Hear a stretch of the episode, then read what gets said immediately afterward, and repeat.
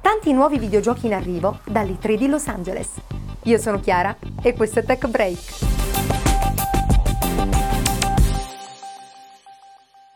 Si è tenuta dal 10 al 12 giugno l'edizione 2014 dell'Electronic Entertainment Expo, meglio noto semplicemente come E3, l'evento annuale più importante dedicato ai videogiochi. Vediamo le principali novità di Microsoft, Sony e Nintendo. L'anno scorso Microsoft aveva dedicato molto spazio alla presentazione della sua nuova console Xbox One, con le sue caratteristiche multimediali. Quest'anno, con la console ormai in vendita, la priorità sono stati i giochi. In arrivo infatti nuovi capitoli per molte serie popolari: Assassin's Creed, Call of Duty, Forza, Fable, Killer Instinct ed Halo, pochi invece riferimenti a Kinect, la periferica non più venduta obbligatoriamente con la console, di cui abbiamo già parlato, protagonista però in un nuovo spot pubblicitario con Aaron Paul, il Jesse Pinkman della serie Breaking Bad.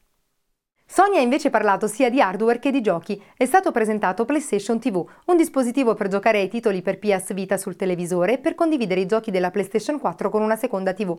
Il servizio per giocare online in streaming PlayStation Now andrà invece in beta a partire dal 31 luglio. Tra i giochi annunciati varie esclusive, tra cui Little Big Planet 3 e Bloodborne. Inoltre nella versione PlayStation 4 lo sparatutto Far Cry 4 permetterà di giocare online anche con i nostri amici che non hanno il gioco. Nintendo prova invece a risollevare le delusioni deludenti vendite del Wii U, annunciando nuovi capitoli per alcune delle sue saghe più famose, Zelda, Super Smash Bros. e Mario Party. Mario Maker permetterà infine all'utente di sbizzarrirsi nella creazione di livelli per Super Mario.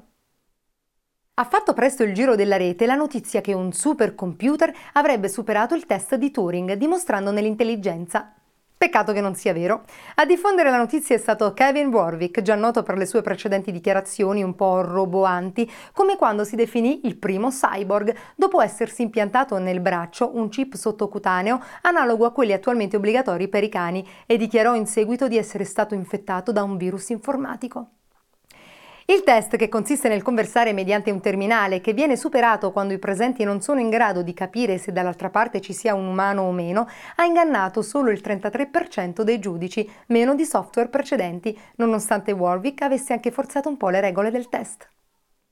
Toyota potrebbe realizzare un'automobile in grado di viaggiare sollevata dal suolo, è quanto ha dichiarato il managing officer Hiroyoshi Yoshiki durante la conferenza Big Think Summit di Bloomberg. L'azienda giapponese infatti starebbe progettando una vera e propria overcar, simile a quella della serie animata The Jetsons o a storici videogiochi come F-Zero e Wipeout. Yoshiki tuttavia non ha fornito ulteriori dettagli né sulla tipologia del motore e del carburante né in merito ai tempi previsti per il perfezionamento tecnologico e all'eventuale lancio di un progetto prototipo sul mercato, lasciando così un piccolo alone di mistero intorno al sogno delle auto volanti. Ed eccoci come di consueto alle news veloci. Grazie a Google è possibile ottenere direttamente dal motore di ricerca informazioni e statistiche sulle squadre e sulle partite della Coppa del Mondo, potendo anche accedere agli highlights dei match e anche Facebook e Twitter si sono attivati per fornire ulteriori modi per ottenere risultati e notizie. Il sito per la prenotazione di viaggi Expedia ha iniziato ad accettare Bitcoin per i pagamenti ed Apple sta riammettendo nel suo store app che permettono di effettuare transazioni con questa valuta. Facebook ha aggiornato l'app Messenger con la possibilità di condividere facilmente video e Amazon ha annunciato il proprio servizio di streaming musicale per gli utenti Amazon Prime, chiamato Amazon Prime Music.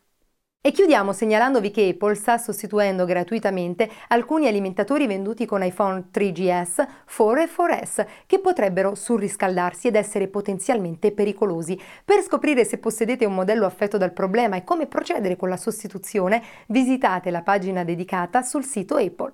Bene, anche per questa settimana è tutto. Per maggiori informazioni seguiteci anche in podcast e su Vimeo, su www.techbreak.it, su Facebook, Google Twitter e Instagram. Un saluto da Chiara.